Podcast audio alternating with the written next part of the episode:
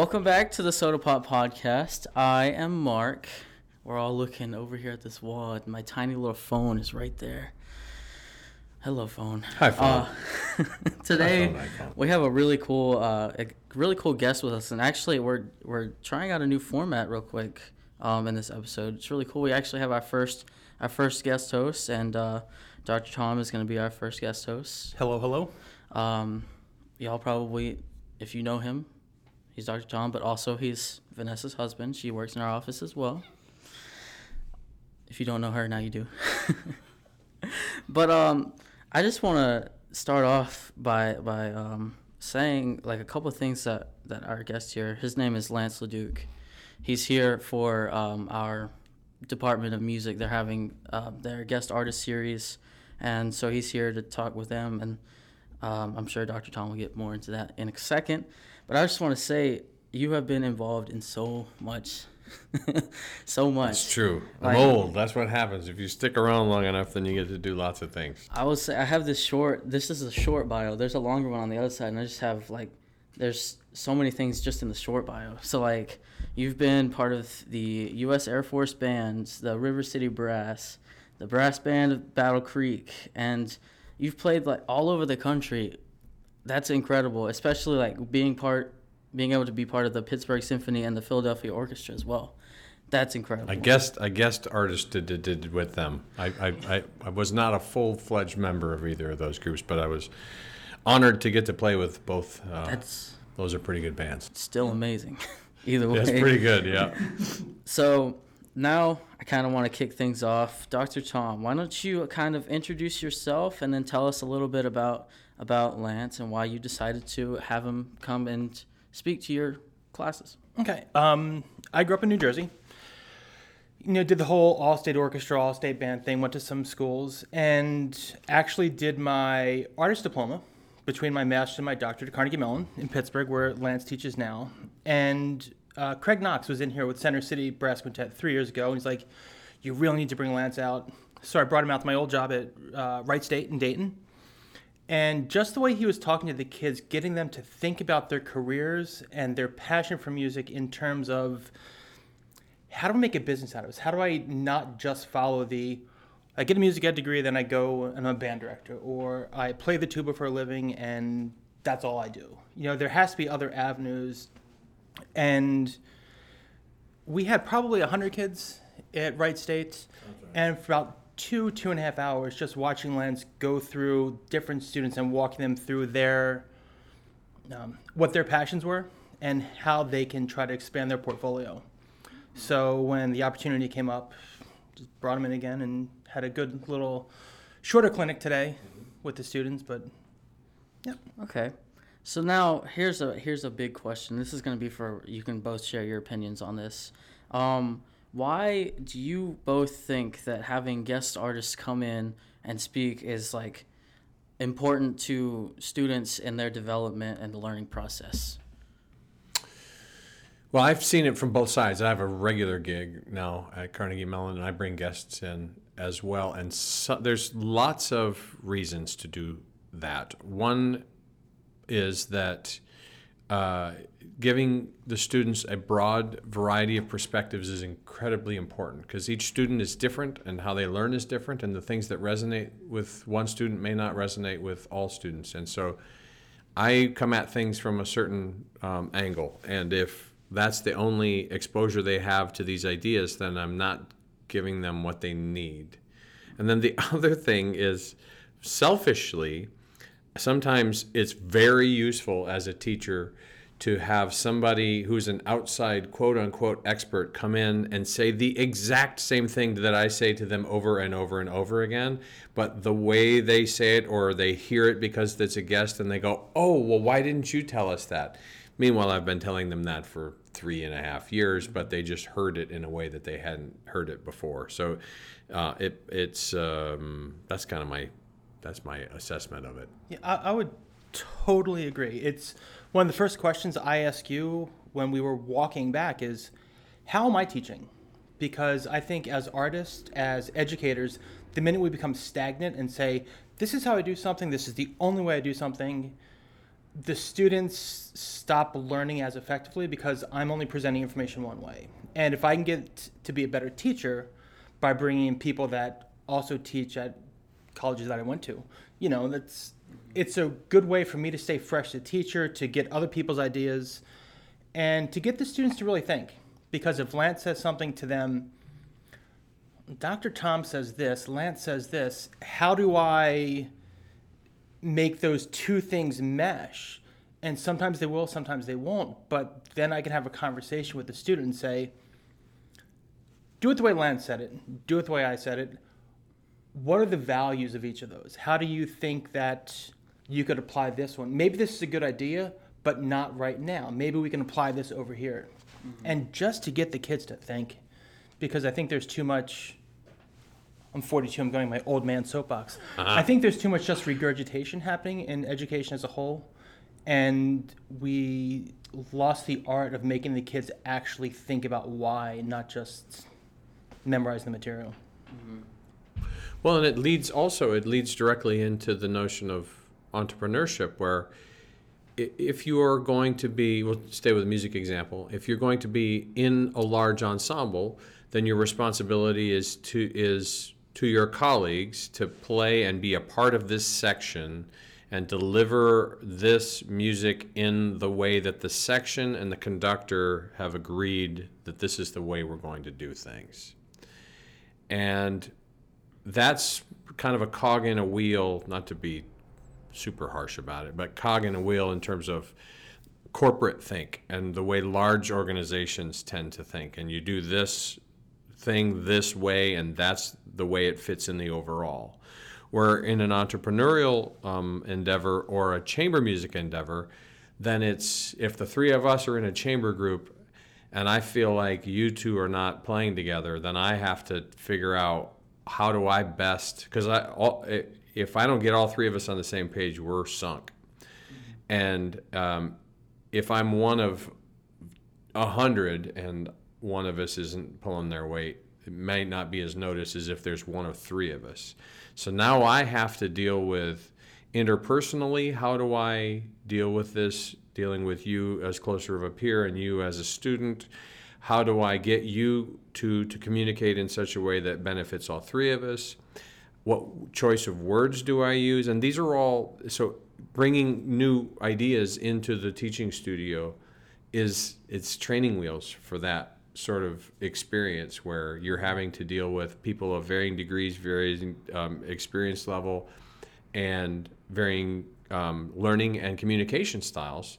And we've got to somehow figure out a way to put this musical product together on the road and move it down the road. And that's the same if it's a three person coffee shop or it's a three person chamber music ensemble. Mm-hmm. All right. So now I'm gonna turn it over to my guest host, Dr. Tom, and I'm just gonna I'm gonna sit back. I'm gonna enjoy. I'm gonna listen. I'm gonna learn, and I'm gonna make sure we keep it within our time limit. What's our time? We have four hours, is what Tom told me. Yeah, I have nothing till four, so I mean, So- we're good for a little bit, I think. Normally we try to keep it within 30 minutes. I'm glad we got that up. I that would on love video. to have a four-hour one, but My three o'clock canceled, so I got nothing to do. That's But, perfect. uh, we'll try and keep it to 30 minutes. But you guys feel free, to take it away. All right. Okay, a uh, few questions for you. Yes.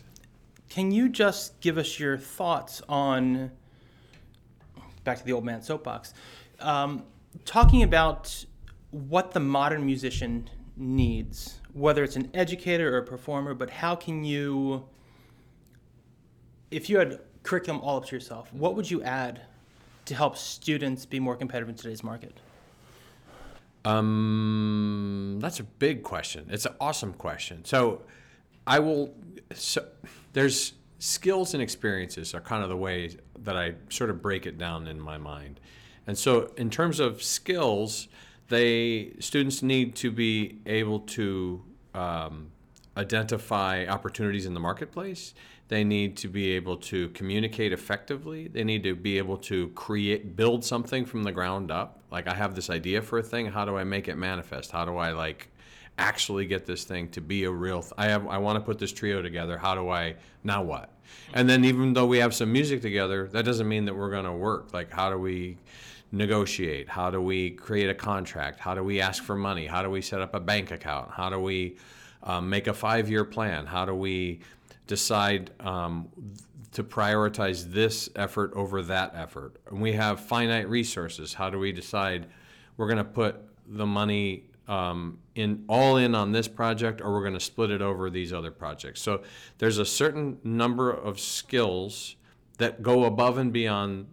I guess we're talking a lot about business and entrepreneurship. Mm-hmm. The minimum cost for admission into all of this is that you are a phenomenal musician. So I don't want the notion that you have to work on your musical craft to be lost because without that there is the rest of it doesn't matter. If you're you can get uh, you you might only get the universe to pay attention to you once or the Andy Warhol, you know, 15 minutes of fame thing. So you want to make sure that if you do you are successful and you get the universe to look at you or some subset of it, that you have something worthwhile to say and that it's a quality thing that you're putting out in the world. Because otherwise the it'll people will turn instantly away and just sort of write you off. You probably won't get a second chance. So you want to have those sort of basic um, skills, and then you need a set of experiences that go along with them, which they're the they're the sandbox. They're the the try and try again and try and fail and then try and fail better and just sort of iterate and iterate and iterate. And there's a there's a philosophy in in business called lean thinking or lean startup is a book by Eric Ries and it's it's a it's a ready fire aim mentality is kind of the way I think of it where you get just enough information to move down the road and then you act. And then based on the reaction that you get to that action, then you go from there. Like you might, let's say we were going to put this trio together and we have a couple of different directions we might go musically. Well, as soon as we have a piece, let's get it in front of some people and see how they react to it. Let's don't wait till we have two hours of music and then we put the two hours out there and then realize that we actually need four people or we need two people or we have completely we that's just the wrong instrumentation. Or we you know like get it in front of the people who are going to be making decisions about whether to give you money or not quickly and often and learn from your mistakes and take it all in.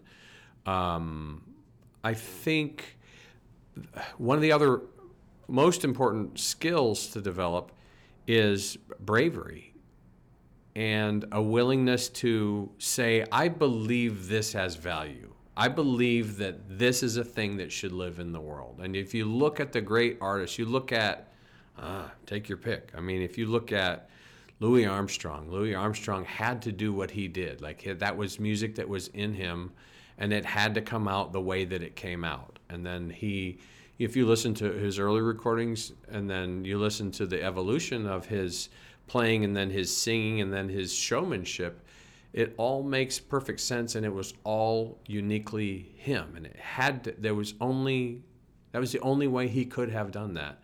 And if he didn't then there wouldn't be the there wouldn't have been a Miles Davis. You know if he if if Louis Armstrong hadn't done what he did then it wouldn't have laid the groundwork for those who followed. So there's a certain amount of bravery that that the, that artists have to have and a, a, a, either arrogance or naivete to believe that this thing that I believe in, or some of both, this has value. This is worth existing. This is worth being in the world. And then you're faced with once you find that thing, assuming you find that thing, and there'll be lots of false starts. I mean, there'll be lots and lots. Well, I mean, you might luck out, but it, it often takes many, many attempts at finding a thing until you find the thing. Um, but then you got to figure out, well, how do I get this out into the world? How do I get, what's the best delivery mechanism for this thing?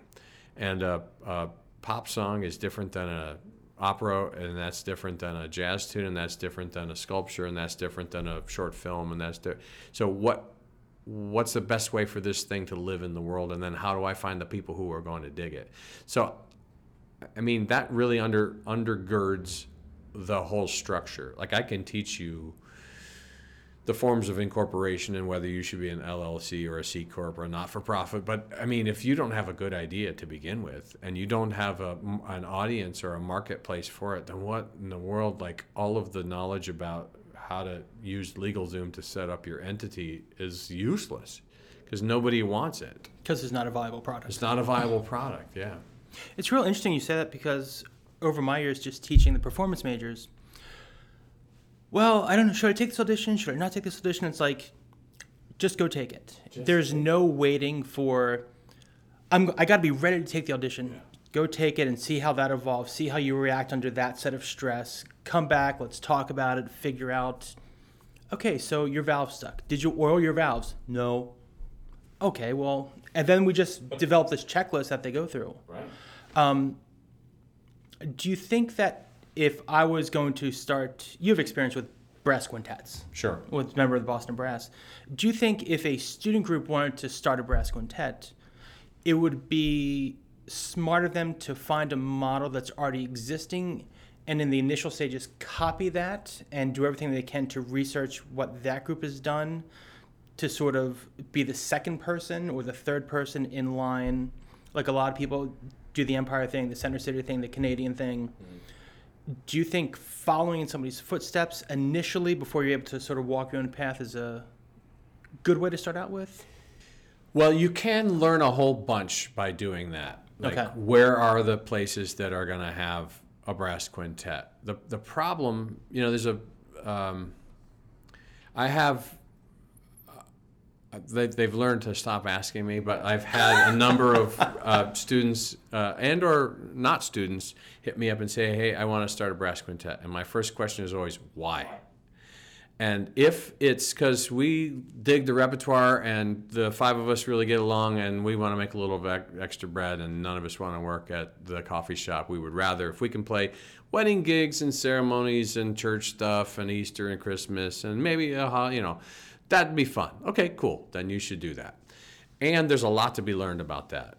Um, you know, contract negotiation, uh, re- rehearsing a group, playing at a really high level, creating arrangements. There's tons and tons of stuff to learn. But if you want to get, if you want to make your living as a chamber brass musician, I would argue that being in a, starting a brass quintet is the worst possible path for you. And that is because that is what you would call a, a red ocean. And in a red ocean, there's lots of competition for the same amount of work. And so um, I would rather that you find a blue ocean. And it's so to me, the most interesting thing that's happened in the last 10 years in brass quintets is Mnozil brass. And there's seven of them. So they don't do anything that normal, quote unquote, normal brass quintets do. Like there's a path for brass quintets now, thanks to the Canadian brass and the Empire brass. Chicago brass, you could argue, but really Empire and the Canadians kind of put it on the map. And Dallas brass, Center City brass, Boston brass, Rhythm and brass, like all these groups have kind of gotten in line and they did all. Then we're going to play some of this kind of music and some of this kind of music. We're probably going to have somebody tell some jokes. Maybe we're going to do a little, you know, like it'll. There's just Little a skit thing, involved a little skit, yeah. And then we're going to get on the circuit and we're going to do that thing. And the most interesting ones are people. The interesting groups to me are the groups that that um, staked a claim on a uh, it's branding basically. You know, Mnozil Brass. Uh, uh, this is a little inside baseball. I'm sorry, it's very brass heavy. But if you're not familiar with brass, so brass quintet. Actually, the most om- commonly asked question when I was in Boston Brass was, "How many people are in your quintet?" So, for those of you who are not math majors, there are five people in a quintet, and so the Canadian Brass and the Empire Brass that I mentioned before, it's a pretty well trodden path. Certain repertoire that you play in a certain sort of way, you dress a certain sort of way, and you do a certain sort of thing. It's gotten by, by and large, it's it's it's a track. And then Mnozil Brass came along, and there's two extra of them, and so then that gave them different. They could do different things sonically. It was a little bit louder when they wanted it to be. They had more bodies on stage, so they could redeploy some of those bodies doing theatrical things if they wanted. They not only memorized their show, but they went from having, you know, the the group I was in, Boston Brass, and all those other groups, a lot of patter between, a lot of talking between tunes, and um, you know, sort of trying to break down the fourth wall and, and bring in audiences that way. There's no talking in their shows. It's a theatrical performance. So they work with a, a, a design, like a, a stage director, basically. And so you combine these things, and it turns out that you get this amazing artistic output because they didn't do the normal thing. So why not make a quartet or a trio or a nonette or a uh, why not throw a couple of woodwinds in there, or an electronic musician, or a, a I don't care, a singer, or a violinist, or an accordion player, just to mix it up and make a, a different kind of artistic statement. Otherwise, you're just sort of regurgitating the things that you could learn by having a brass quintet. Uh, yeah, you can learn all those things, but you could learn them and make an artistic decision as well. I always, this is kind of as an aside, my advice to uh, budding um, chamber musicians is to start with the who and not with the what they play.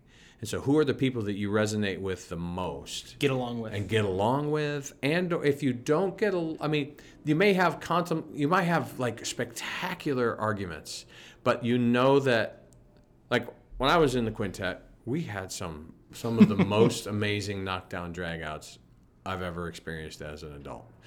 And the only reason that it worked was because the even if we were firing mad at each other, I knew that all four of those guys, they were all guys when I was in, all four of them had one goal in mind when we went on stage, and that was to put on the best possible show for the audience. So any kind of interpersonal thing, like so getting along is important, but jiving artistically with a person, like if you really were passionate about uh, progressive jazz and I was super passionate about polka, we might be able to find an interesting way to make that happen. And that could be really cool, but it also could be the case that that was, you know, a bridge too far. Yeah, I don't know. No, um, it's just Yeah. take me in on uh, two things. First, uh, you heard Randy Waldman Trio, I don't know. Jazz trio. Obviously, they took all the standards and Beethoven Five with a drum set and an upright walking bass line. Just that type of outside the box thinking. Um, So like black, it's like bad plus for classical rap. You know the bad plus? No. That's another trio, and that, I think sometimes they have a singer now. You know the bad plus? You would dig the bad plus too. so is that a trio and a singer? Is that four or is the The- trio? the, the okay, singer so that they have some three, trio is three, and then the it's like a so piano, they'd be a quartet. jazz piano. What's it's a jazz piano trio with an occasional singer, and they would take pop tunes, like they would take "Smells Like Teen Spirit," and they would reinvent it as a really cool, like a Medeski, Martin, and Wood kind of instrumental pop version Okay. of a thing. So it sounds like this yeah, trio. sort of postmodern jukebox. Yeah, yeah, that yeah, type of yeah, idea yeah, of just taking in left turning it. yeah. Um, how do you market something that has no known value? Because I'm trying to get you to go. It's like an episode of Shark Tank. Hey, here's this great product. Mm-hmm. You should buy it. You should listen to it. I have no idea what that is. Mm-hmm. How do so? How do You can do it with a couple. I mean, you can do it with the the genre. So you could do it with "We Are a Brass Quintet," and so then people have an idea for a brass quintet, mm-hmm. or they go, "We know Beethoven Fifth," and the entry point for people is Beethoven's Fifth, and then you go, "Except there's only three of us," and they go, "Oh, interesting. Well, what's that about?" And then you hear it in this jazz. Oh, interesting. So you the, you got to figure out what what's the entry Find the point. hook. What's the story? Yeah. Okay. So is this is this yeah the hook? What's the what's the thing that would cause this to be remarkable? And I I mean that in a literal sense. What would cause someone to remark about it to someone else? And if it's the fact that they're going to do the entire ring cycle in an hour with five people, you have my attention. I don't know if it's going to be good or bad, but it's like okay, interesting. I'm gonna Let's go see what's- observe I'm this gonna go event. see. I'll at least give you a shot. And so a lot of people who've blown up on YouTube, or at least I mean in the last ten years or whatever. How long has YouTube been around? You don't know. You don't know. You're young. Has it been ten years? I would think so. Okay. Yeah, maybe. So in the earlier days, so if you think of a group like Pomplamoose. I don't know if you've ever heard of No. Pomplamoose. So You're pulling out all these things. Pomplamoose is a two-person group with um, Jack Conte and uh, Nataly Dawn, and they um, and Jack Conte went on to uh, co-develop Patreon. He's the guy that put Patreon on the map, which is if you're an artist, it's a way for you. It's like an ongoing Kickstarter. If you're not familiar with it, it's a way for you to fund artists on an ongoing basis. So, for example, um, the podcast that I co-host, we have a Patreon, and so um, certain listeners contribute money for each episode. So it can be per piece of art, it can be per month, it can be lots of ways. But anyway, before that, he had this band, and he still does have this band, Pomplamoose, with he and his wife. And one of the ways they got on the map is they did they did these really cool versions. There was all initially cover tunes. They had covers and originals. And the way they got attention for their originals was they made really cool videos and they did cool versions of pop tunes. So they did Single Ladies was the first one that caused them to blow up. And so then when people would search Single Ladies, then they would get a little bit of the juice. And then people would see the quality of the music and the quality of the videos and go, hey, they're pretty cool. And then, oh, I like this song too. Oh, I like that song. Oh, and this is an original. I don't know this song. And they'd listen to it and they, oh, I like this original as well. So they built a following for their original tunes on the back of really creative reinventions of uh, pre-existing things. And that goes back to what you were saying earlier. If, if there's not a good, solid musical foundation for what's happening, it doesn't matter the, what the production value Yeah, is. you might get a one shot at it, and then there's just like, yeah, okay, that's no good. Okay, so um, left turn a little bit. You are podcasting with Lance. You're Lance. Sorry, I'm Lance, Cut yeah. that out. I Um, Cut it out. uh, with Andrew on the Brass Junkies. yep. You've done a lot of episodes. I think you said you're on season five now. Yeah, yeah. We've see we weren't smart enough to do it in seasons. We're in You our fifth year. We just have been going perpetually. We're at uh, episode one thirty two. Just aired. Okay. Yeah. So every other week. My question for you now, uh, out of all those podcasts, Yep. what is some really good advice that you've been able to take away from all the people you've talked to? You've talked to many people, many different genres, different instruments. What are some things that you might be able to I can tell you. give you. us five years into yeah, yeah, two yeah. sound bites? The thing that have stood out to me the most are the stories. Well, how here just so the show is called the Brass Junkies, and we interview. I use the term guardedly famous brass players. Um, and so the two of us kind of kibitz is not unlike this, and we just sort of go wherever it goes, and you know, just tell jokes and stories and talk about whatever we feel like talking about, usually about the person's career, career and their background. I'm um, one thing that has come up over and over and over again is uh, meditation as a practice. Okay. A ton of um, really fine uh, brass players meditate. I meditate daily, so I, it's a thing I think about. But and as a side note, if you're a brass person, then this was this will be funnier to you than if you're not. But a way disproportionate number of French horn players than than of the other brass instrumentalists, because their game is it's a that's a, A mental- a game of just it's microscopic. Uh, the the the the difference between success and failure is really really really close. But the other thing that has stuck with me the most are the stories of people who have overcome some sort of obstacle. And for some of them, it was coming from a you know a, a very very unfortunate childhood or background. Some of them came back. uh, We've had multiple people who've come back from Bell's palsy and explained what that process was like.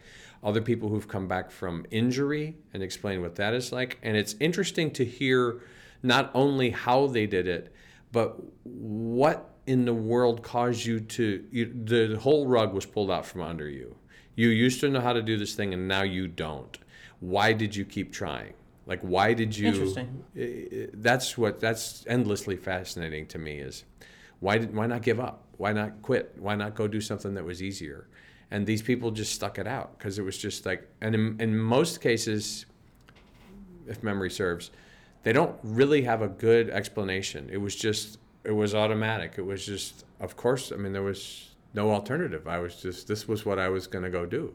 This was the, there was no plan B. I'm just going to go do this thing until I get it back together again.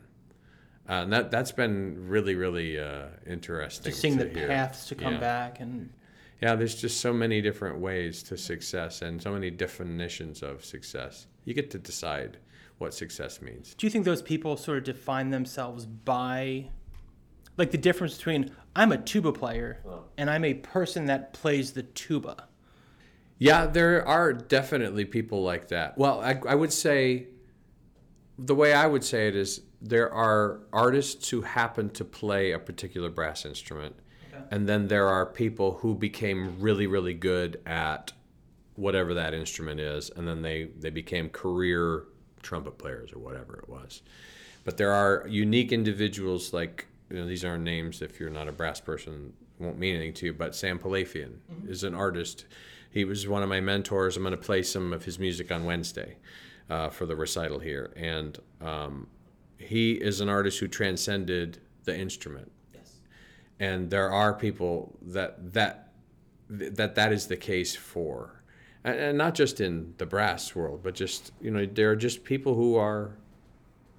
It didn't. They were going to be a success Whatever no matter they what they did. did, and they just happened to choose, in his case, the tuba, as the vehicle for that. You know, and redefine. Well, tuba is supposed to do this. It's supposed, but he did all of it. He played with Lionel Hampton. He played on Pink Floyd's The Wall. He played the premiere of the Bernstein Mass. He played in a brass quintet. He played, you know, the Empire Brass that we mentioned before. He played. He was an amazing composer. He had this group called Travelin' Light. He had a group called, uh, which was just him and a guitar player. Uh, the Big Bottom Band, which was him and another tuba player. Like that shouldn't work on paper. Dos Amigos is was a band that toured for a while with two tuba players and sometimes a percussionist. That's not supposed to happen. But if you're an artist, then the supposed to happen part you don't really worry about. And that goes back to the bravery thing Yeah. you mentioned before. I think that's just right. Get out there and do it, and whatever happens, happens. Uh, look, to borrow from the pop side, like one of my favorite um, pop person is, is Elvis Costello.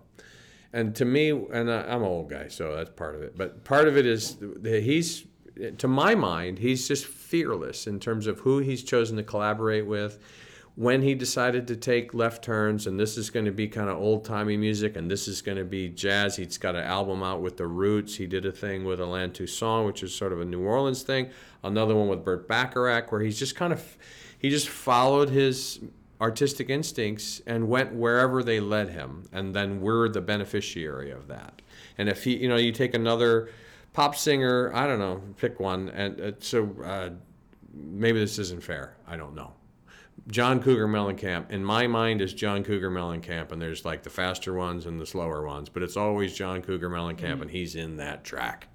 But Elvis Costello, just about the time you peg him down, he goes another direction. Or Picasso is another one that goes in that direction. Or, I mean, I don't mean to keep picking old white dudes, but um, those are the ones that are coming to well, mind. Well, it's right? really.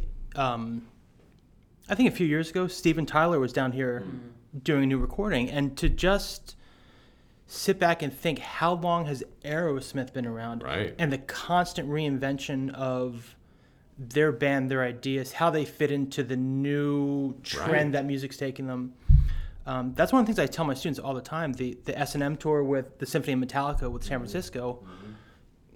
You know, San Francisco's it was declining a little bit their attendance. Well, let's rent out the outdoor park and team up with Metallica, and they're selling out 90, 100,000 tickets a show for two weeks to get a whole new set of audience members in there. Yeah. And just thinking outside the box is really Yep. Totally. underdeveloped skill for some people, I think. I completely agree. And if you, it's like you've got these magic glasses that allow you to see stuff that people don't see. And if you put them on, then Because you don't feel pigeonholed. Yeah, yeah. I mean, I think one of the things I lucked into was playing the euphonium. Locked And- into. well, because it's just you're not supposed to be able to make a living doing playing the playing that instrument. And the other thing about that, so then I didn't. It was like, okay, fine. Well, there's no jobs. Then I'll just go figure out a way to do it because it's not going to be the normal way. So I just know baked into it, it's not going to be the normal way. That's just part and parcel. Here's your euphonium. There are no. There's one career path, and if you don't dig that one, good luck. You'll have to figure it out on your own. And the other part is that the repertoire is relatively new. It's like the in terms of serious euphonium repertoire, to be generous, I would say it's 100 years. I mean, there's pieces that are older than that. But we steal everybody else's music. So then there wasn't this preciousness about the repertoire where, yeah, there's some cool euphonium tunes and there's some good tuba tunes and there's some good pop tunes. And uh, I'm going to play a Tom Waits tune on Wednesday. I'm going to play a Kurt Weill song. I'm going to play just whatever song, whatever music res- resonates with me. Well, that's what I'm going to play. Not because I, I feel like, especially the you know the violinists and the pianists of the world like they're playing from the canon and they're playing from the repertoire and if they're not then they're doing something wrong. But i was just never i was never i was a musical thief from day one. This was originally a violin piece. This was originally a vocal piece. This was okay fine. So we just take everybody's music take the best everybody has and we'll play it. Fine. So that, that i kind of i think i don't know if it's chicken egg but i think it definitely helped guide my worldview musically because I just didn't feel precious about the instrument or the repertoire or the career path. That's one of the things when I was in Pittsburgh, um, studying with Murray, Crewe, bass trombone player of the Pittsburgh Symphony, would always say, if you took this etude to, to a violin player, do they know who he is? No. Why are you trying to play good music when it's a bad composer? and that really just stuck with me. Like, Yeah. we get self-included. I the Rochut, the Blazhevich, the Tyrrell books, all those standard things Yep. that you're supposed to do, and not bagging on them, but playing the music of the Bach cello suites is way more musically engaging, and it develops the innate Right. musical patterns. You can transfer it as opposed to trying to swim upstream. With let's be a great musician playing bad music. Right. And sorry if I said bad music, but Well, it's going to be tough for a chef to use horrible ingredients. Now, a chef, a really good chef, can figure it out. But if they, like an episode of Chopped. yeah, exactly.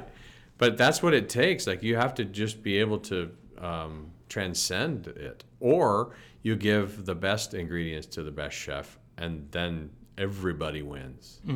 Yeah. I really hate to cut things short. Oh, you don't. You're a hater. Haters gotta hate. Mark, what's your major? Entertainment industry. Entertainment industry. What do you hope is going to happen with your career? Uh, I'm looking to move into being a music producer or a mixing engineer is what I really want to do. I see. I see you're wearing a Muscle Shoals Sound Studio shirt. So you want to be working behind the glass in there. Yes. Will not nec- like not necessarily behind the glass, but like in all aspects, kind of. Because I'm a double major in the tech track and the business track, so just kind of well-rounded is kind of what I want to do. What do you, What are you most excited about entering into the career field? Uh, just being able to listen to all sorts of different types of music. And what are you most afraid of? listening to all sorts of types of music? That's like the the hardest part for me so far has been like every like when I'm going through practicing everything that I will have to do in the future, like mixing is just doing different different types of songs, have different mixes, and each instrument throughout the song has a different mix in itself. So nothing will ever sound the same, and nothing is ever you know approached the same way. That's been the hardest part for me, and I think that's until I've done it for years and years. I think that's going to continue being my hardest part. It's true, but I mean, it's the same thing we just talked about. If you're brave and you just like own it and you just sit in it and you just listen and use your ears and your the hunk of gray stuff behind your eyeballs, you're gonna be fine. Just be brave, little buckaroo. Uh, well, I want to thank you guys for coming. First off, Absolutely. Thanks for having us. When do we get paid? see, Going to order some pizza. What? Wait a minute. This isn't recording yet, is it? mm, see, I wish I could pay. No, no, it's a can't joke. afford to pay Mark, myself. Chillax. No, but um, definitely thank you guys for coming. Uh, do you guys have social medias you want to plug? Sure, mine is all at La La La Duke, or if you just search my name, but La La La Duke is where I've, I've made it, uh, it just easy. You go to any of that on any of the socials, and that's where I'll be. Perfect. The book faces. Uh, of the Bert Kreischer, books. His web his uh, website Yeah. is bertbertbert.com because he's like www.bertbertbert. That's pretty Very funny. simple way of thinking about it. Um, yeah, the Brass Studios are at UNA Brass on I think all of the major social media networks. Okay, perfect. Um, if you guys, listeners, have any feedback from this episode, um, let us know what you liked. Let us know what you didn't like. Let us know how we could improve. Uh, you can send that to any of our social medias or email us at arts at una.edu. And just let us know what you think because I thoroughly enjoyed this episode. Um, I definitely learned a lot from it as well. Um, so thank you guys for that as well. And then um, this is going to be posted on March 11th. That's a Wednesday. Um, make sure you guys go check out everything else that we've put out. Um, like they had a conversation about meditation. We had uh, when we had Vicky Golson on, she talked about meditation as well. So um, go check us out. Go check out um, Lance. Go check out UNA Brass. Check out everything. Thank you guys for listening, and we'll see you next week. Hey guys, make sure to check out all of our social medias. Feel free to send us your feedback at arts at una.edu or through the DMs of any of our social media. We hope you enjoyed this episode, and we'll see you in the future. This podcast has been brought to you by UNA School of the Arts. Executive producer is Mark Gallegos, co produced by Selena Fugate and Tyler Hankins. Special thanks to Dr. Terrence Brown and the entire SOTA staff.